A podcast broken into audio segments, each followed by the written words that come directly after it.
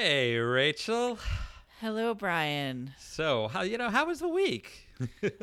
uh, where do we even begin with that question? Normally, you ask me, and I can say um, it's been terrible, or it's been abysmal, or some permutation of you know something awful. But this week, I, I don't even know how to describe it. I feel like I've emerged from the depths of hell, and and yet we're still in hell somehow. okay. somehow, yes, we're well, still it, there. It's been a month, uh, but we're back, and uh, we have we've been building up the the pile of nope. So coming up is the nopiest nope episode of all the nopes. This is Nope, the podcast where we shut it down. My name is no. My sign is no. My number is no. Mm. You need to let it go. Mm. You need to let it go. Mm. Need to let it go. Okay, Rachel. So I feel like I've been through a lot, but you've been through a lot more than I've been through. Yeah, yeah. So just to um, recap, the last time we recorded was a month ago.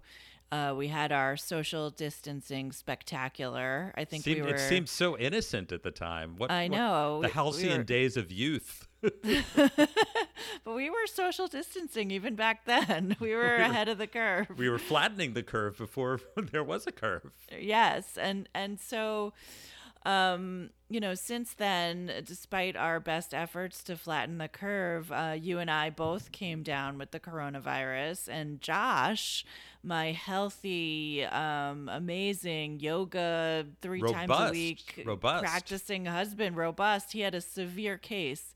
He was um, hospitalized for almost two weeks. Half of those days he was on life support. Um, he made a miraculous recovery. He's doing much better now, thank God. But I just want to emphasize that um, everything we were told about this virus was a fucking lie. I mean, I realize that the listeners of this podcast probably know this already, and I'm preaching to the choir. And we knew, you and I knew that this was going to be much worse than the moron magical thinker Donald Trump was saying. But the lies these days that are coming out of our government have been truly astonishing even even for them, even by their low standards. Um, first, it was that it was just 15 cases; it would go down to zero, and if you're young and in good health, you'll be fine. It's just like the flu. And then it was like everyone who wants a test can get a test, and all of these statements are the exact 100% opposite of what is actually yeah. You true. Li- you lived it. This isn't like you know CNN reporting from Elmhurst Hospital. Like you were there. No, I know. I know for a fact everything is a lie. So um, this virus strikes randomly. It is vicious. It is unpredictable. It can affect anybody. Um, it has now killed over 15,000 Americans. It is not easy to get a test still, and uh, depending on where you are, it's it's harder some places than others.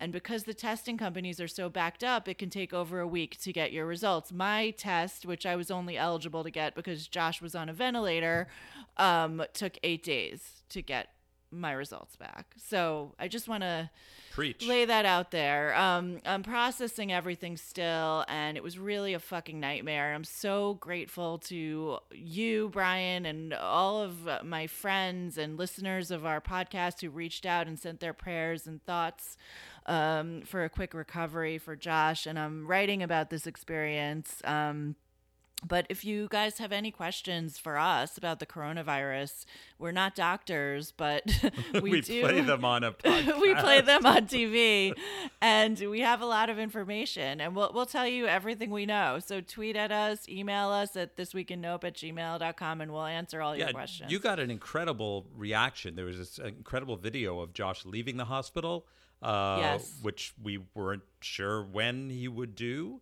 and uh, he got a standing ovation. All the staff from the hospital came the out. The entire then- hospital came out. It was just such a moving display of shared humanity and gave me so much hope for the future. It was amazing. Well, and then uh, then Rachel, what happened when you got home? Was, so right. So Josh got back last Wednesday, and we were really excited yesterday because it had been one week since he returned and he'd been getting stronger every day and it was Passover. So we were just excited to celebrate in these trying circumstances. And there's this really menschy guy that I have to call out. He lives in um, my neighbor, the neighborhood where I'm staying in West Hampton, um, and his name is Michael Dowpelt. He's a friend of a friend, and we haven't really met because he's just been kind of running errands for my family and dropping them off on the doorstep, which is incredibly kind. And the other day, he dropped off a couple of Passover Haggadahs or Haggadot, and I put them on the table and I turned around to pay attention to AJ, my child. And then a few minutes later, AJ says, Mommy, Coco's eating a book. And I turn around and it's one of the Haggadot. So, Michael, if you're listening, I'm sorry. Coco ate the Haggadah. No good deed goes unpunished. Um, Was it I ordered you new ones. Was it No, serviceable? oh no, It no. beyond- it was it was beyond beyond, repair. repair. it was like one of them is serviceable, the other one is gone. So I ordered him new ones. Um, but the point is that this was really a cry for help from Coco. I mean, she has been really struggling. She misses her doggy friend. She misses going to the dog park. Miss, she missed Josh. She missed Josh. She missed. Josh. It's been really hard on Coco. So I understand why she did that. She really wanted to get our attention.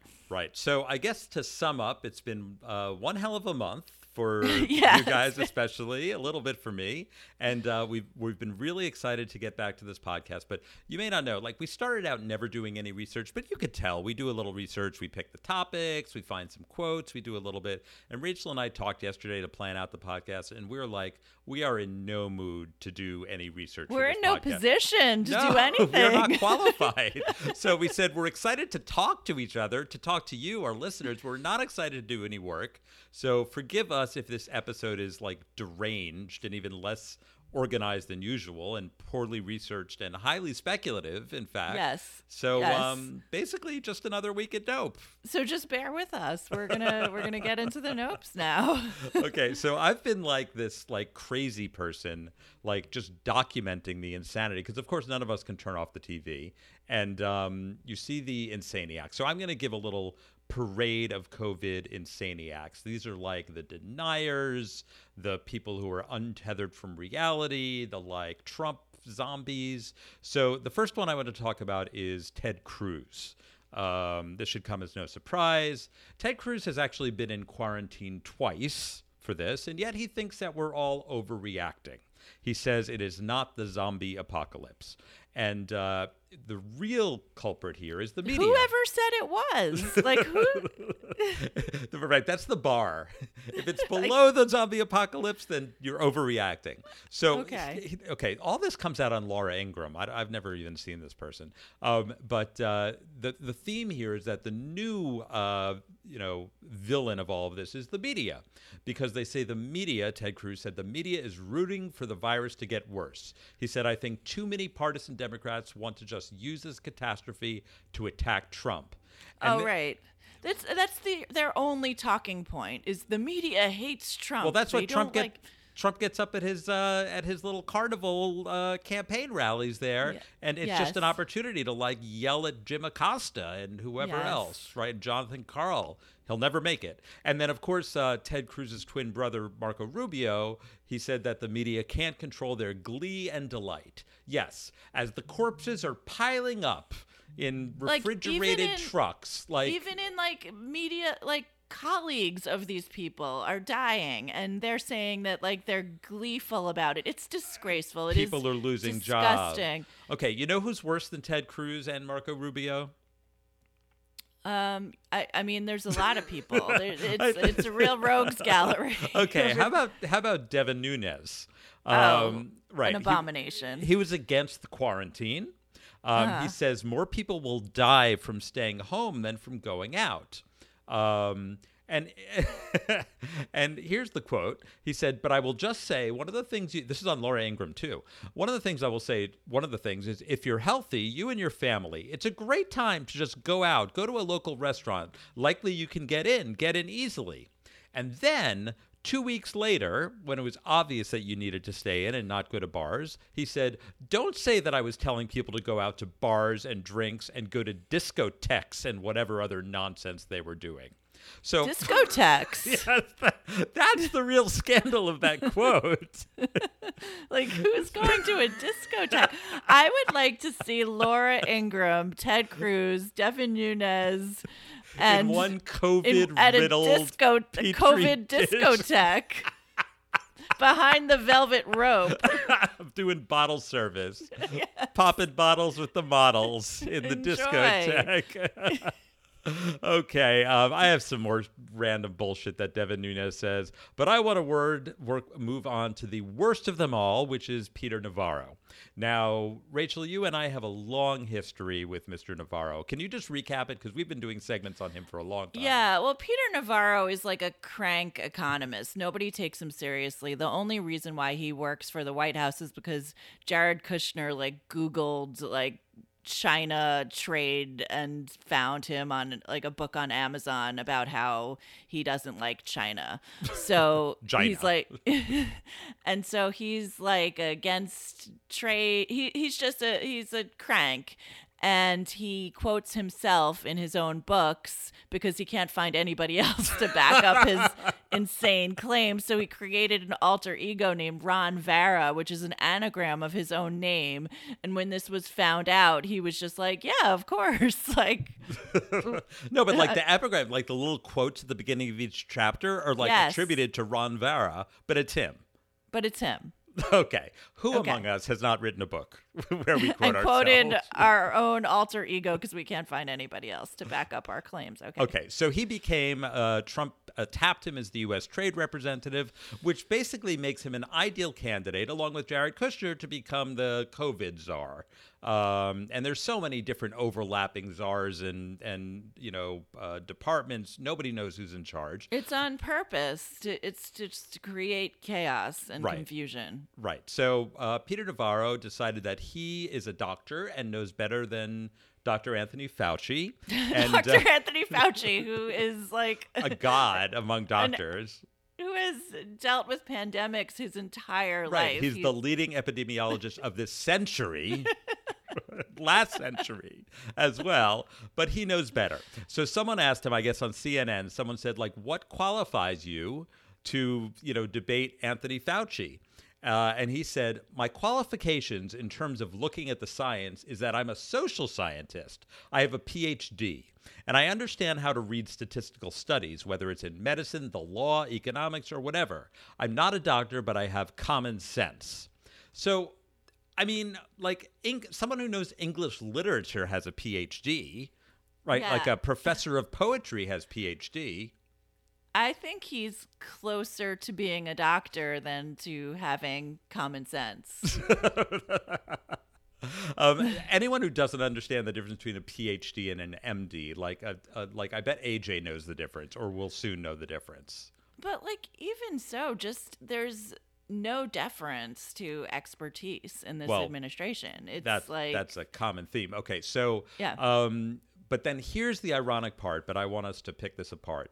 It turns out that there, there, you know, we're learning that ever earlier there are these memos and studies that are warning the White House about the pandemic as soon as it showed up in Wuhan. They were like the equivalent of war games and things like that. Of course, Trump had nothing to do with it. These were like actual professional people who did this. But then somehow, allegedly, Peter Navarro wrote the first memo to Trump warning about COVID. Now, right warning about that it could be catastrophic. I mean, eh, like something just, something like- doesn't add up here. Something doesn't No. add up. So I have I have some theories. Okay. well, you had the theory that he wrote it only with the intention of it being leaked, or he wrote it after the fact and then leaked it. I think if- he leaked it himself to like sort of show that he was that he knew what was going on. Okay, so I have another theory, which is I think this guy writes memos about everything. Like he writes three a day, warning about everything from pandemics to alien invasions, in the hopes that one of them at some point will be correct. And he can go back and say, I warned you. So I think, like, right before and after this pandemic, there was an alien invasion, a zombie apocalypse, all of this, which he's on top of as a, speaking as a PhD. And this is the one that just happened to match uh, reality. Right, like a broken clock is right twice a day. right, a twice day. a day, exactly. I think he's, he's the broken clock. okay, so that that's my parade of COVID insaniacs. Nope to all these people. Nope to all these people. Listeners, this is a great example of audience interaction. There are so many, we couldn't name them all. These are the ones who just infuriated me the most. So if you have other ones you can think of, uh, let us know. Tweet us at Brian Hecht at Rachel D. We'd love to hear your nominations for COVID Insaniac of the Week. Yes, please let us know. There's Okay. there's so many to choose from. Um so yeah, okay. So I mean, I like I'm gonna vomit. I don't even want to talk about this, but I, I'll just go ahead. So people they say that this government is incompetent, and they're not incompetent. They are incompetent at governing, but they are highly competent at what they do best, and what they do best is grifting. Yes, That's well, all but they know how to do. That's been So a theme since episode one of this podcast, Grifter Yes. Nation. Yes. They are very good at it. So it's a founding principle. Yeah. Yes, it should surprise nobody that they are cashing in on this pandemic, and it is disgusting.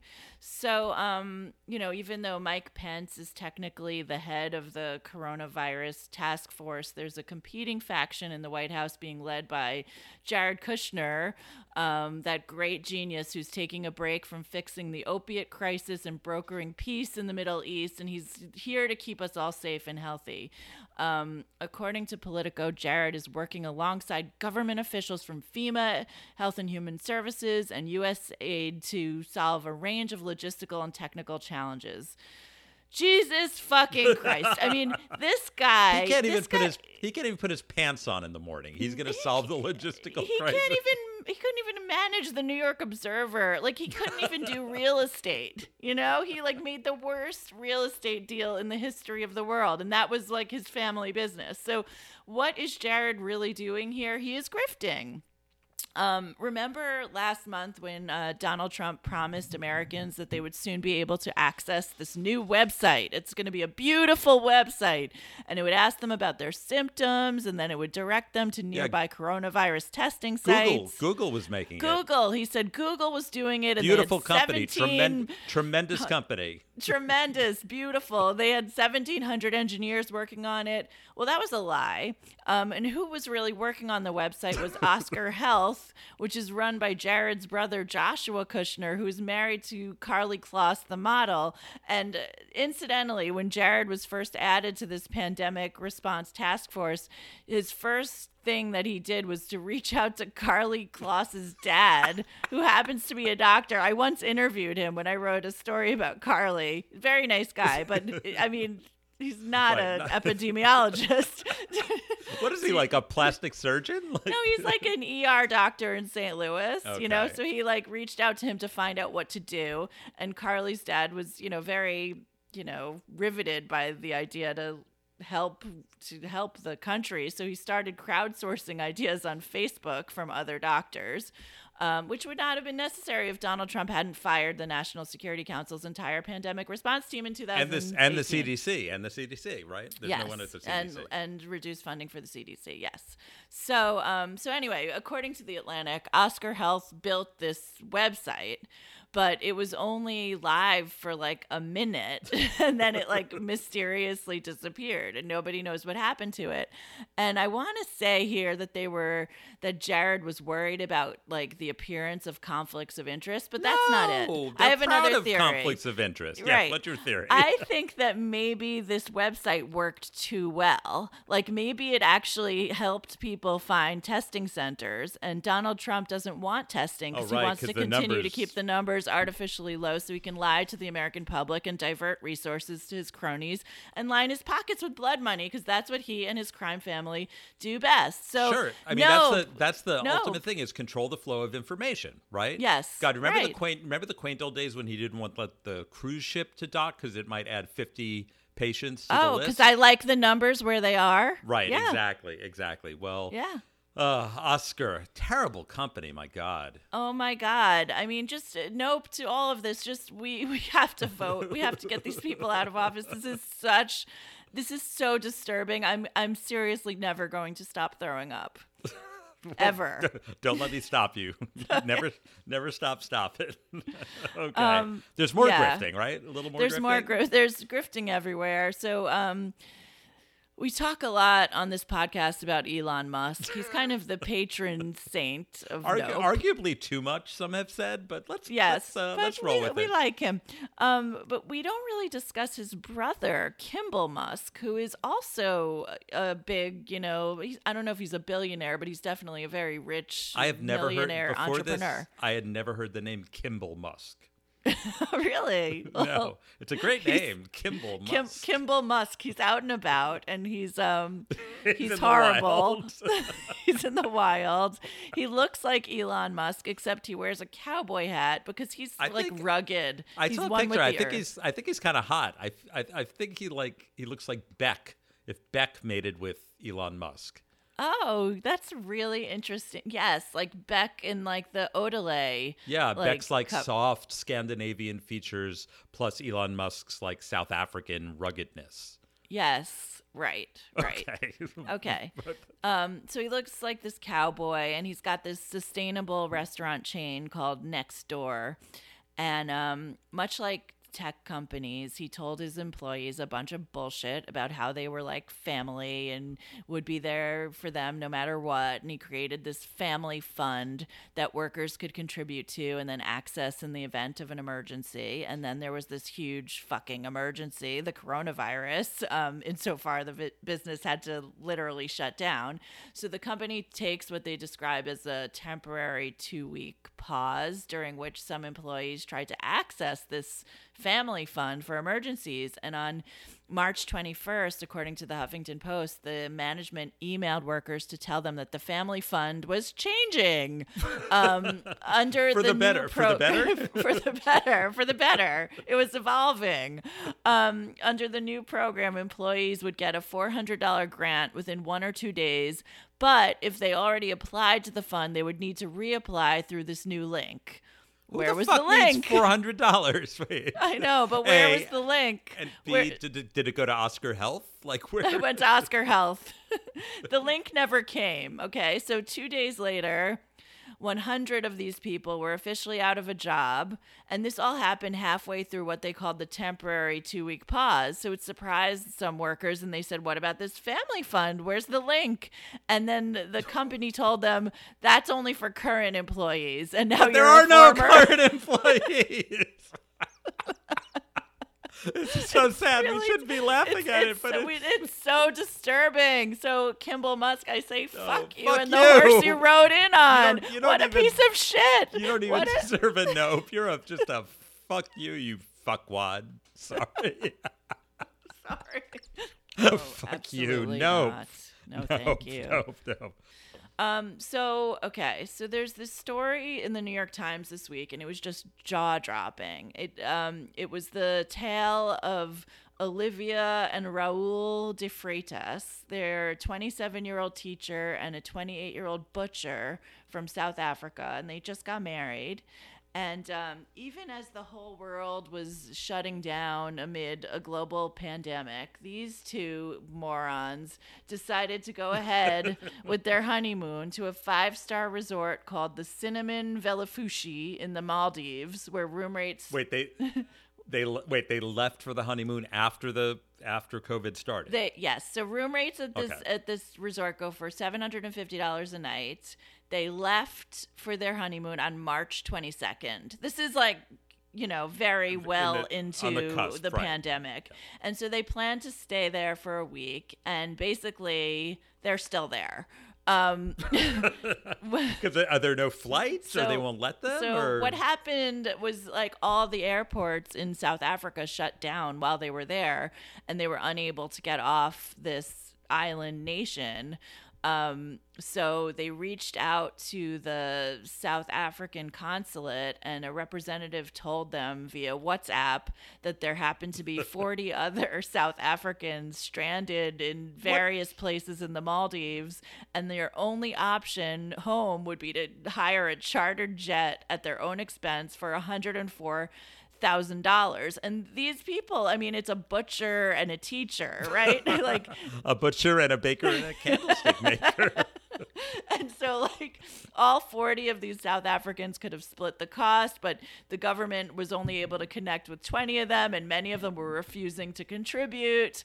So by the weekend, these two were the only guests left at the Cinnamon Velifushi, and they decided to make the best of their extended honeymoon and so they were like snorkeling and playing table tennis or whatever. But meanwhile this is the worst part. The the resort's entire staff they were there and they were required to work and so the government For, regulation for two for two for guests. two guests so the entire staff of this five star resort Wow, the get the guest to staff ratio is amazing. It's amazing, right? so they won't allow the government regulations won't allow any Maldivians to leave resorts until after they undergo a quarantine that follows their last guest's departure. So the staff had grown listless and lonely and they doted on this couple ceaselessly. The room boy would check on them 5 times a day. The dining crew made them this elaborate candlelit dinner on the beach and every night the performers would put on a show for them at the resort's restaurant. It's like a dystopian But nightmare. Wait, what? Like, why was it in their interest to be nice to them? I thought they would try to drive them out.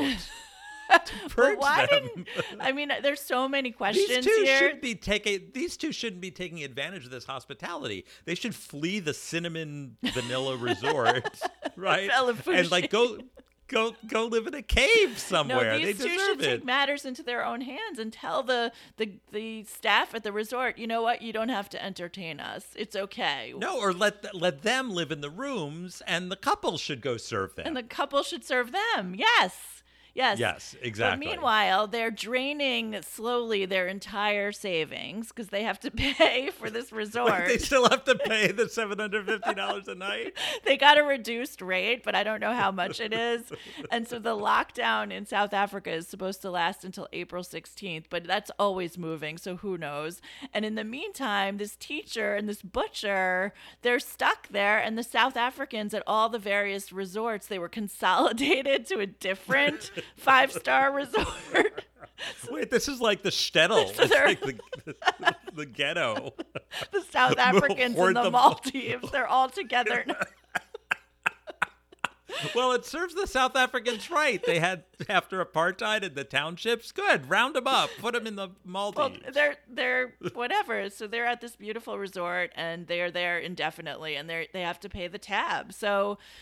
I don't know, Olivia Raul. Why would you go on this trip in the first place? What were you expecting? Like, just- Go move to a cave. no, no, absolutely not. Absolutely not. Nope, nope. So many Okay, nopes. That was a that was a good terrible story. yes. Okay, I just I have uh, one last little package of items. Um, you know, sometimes the worst crises bring out the best of our culture. Like I think I've mentioned this before. The Great Depression ushered in the golden era of film. You like to talk about that a lot. It's like one of your favorite like things. tropes. That's my all-purpose introduction. I carry a little post-it note with me. Like, even like when it's totally inappropriate. depression equals golden era of Hollywood. um, the Vietnam War brought us psychedelic rock and roll. Okay, so um, and then there's been a fashion renaissance that's come out of COVID, um, and it's it's um, it's really stunning. It's it's it's really something to behold. note. okay. Um, first, uh, I'm going to talk about Dr. Birx, Dr. Deborah Birx, um, the one who stands up, the eminent scientist who stands up on the podium with uh, Donald Trump and has to listen to his nonsense. She always looks like she has gas. She looks like she's like in a Um, hostage video every day. But of course, everyone knows she has these amazing, elegant scarves. So many And, um, scarves. So many. They're varied and and She's glamorous. hoarding them. She's cornered the market. Yeah. Well, it turns out these are not like Hermes high fat. These are like from H and M and Zara, and she's down to earth. And Vanessa Friedman wrote a, a piece in the New York Times with the following comment. It's a little long here, but I want to read it because I agree with it. Though Dr. Birx's silk scarves may seem decorative, her mastery of an accessory, often considered confusing, How do you fling it? How do you tie it? Telegraphs competence. While they are occasionally draped over one shoulder or wrapped around her shoulders, most often they are tied around her neck, making her resemble nothing so much as a Girl Scout leader, especially when combined with the shirt dresses in muted earth tones that seem to be her favorite garment. Isn't that nice? That is nice. That is. I like it when there's relevance to, to the relevance between fashion in society. But of course, no good deed goes unpunished. Um, that prompted uh, Banana Republic is having a sale on scarves now, on Dr. Birx style scarves. Here's the uh, offensive thing, though. It's uh, they're on a 50% off sale, which is great. Is that they are labeled in the department of video chat accessories.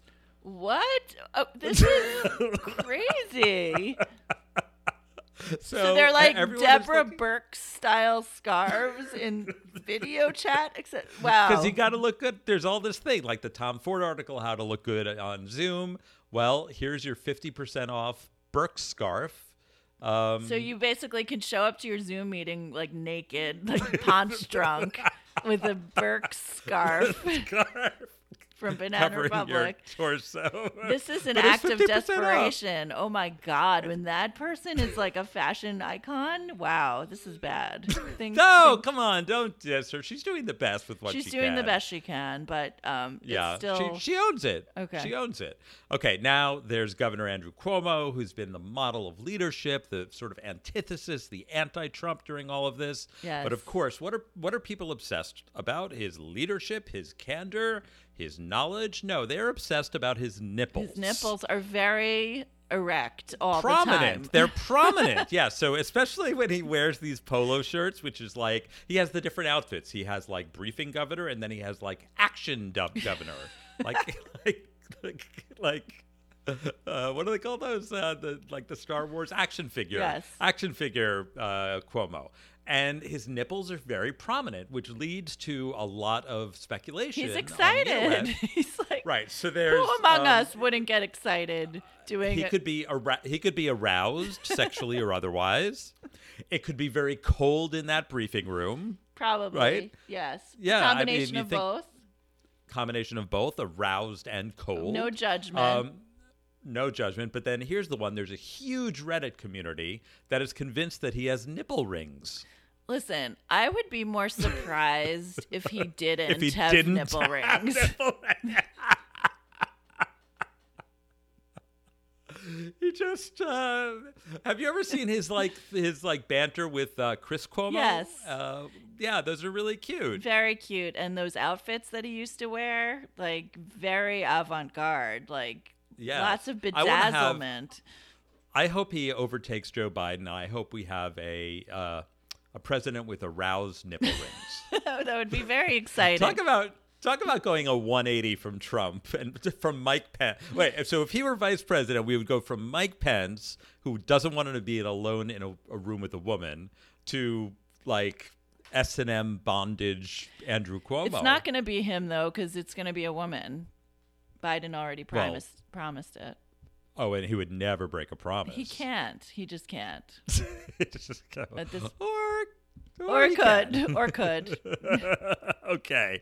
So uh nope. No. Okay, I got to give a nope to Andrew Cuomo's nipples. You have more fashion, right? I You do. So our today. friend Christina Binkley, um, she got this press release this week about how formal Fridays are now a thing that people are doing. And the press release was dated April 6th. So, I mean, this is not a thing people are doing. Everyone. No, it, there has not yet been a Friday between April 6th and today. Formal Fridays. So she forwarded it to me and it says, As you may know, formal Fridays are the new casual Friday. With that being said, these styles are quickly being added to our shopping carts and we cannot wait to dress up. And then it included this list of random fashion brands that people are apparently buying to wear alone in their homes on Fridays for their Zoom meetings or whatever they're Wait, doing. by formal, do they mean like suit and tie, or do they mean like tuxedo, like wear? dresses and like, Oh. you know, elaborate. I don't know. I don't think.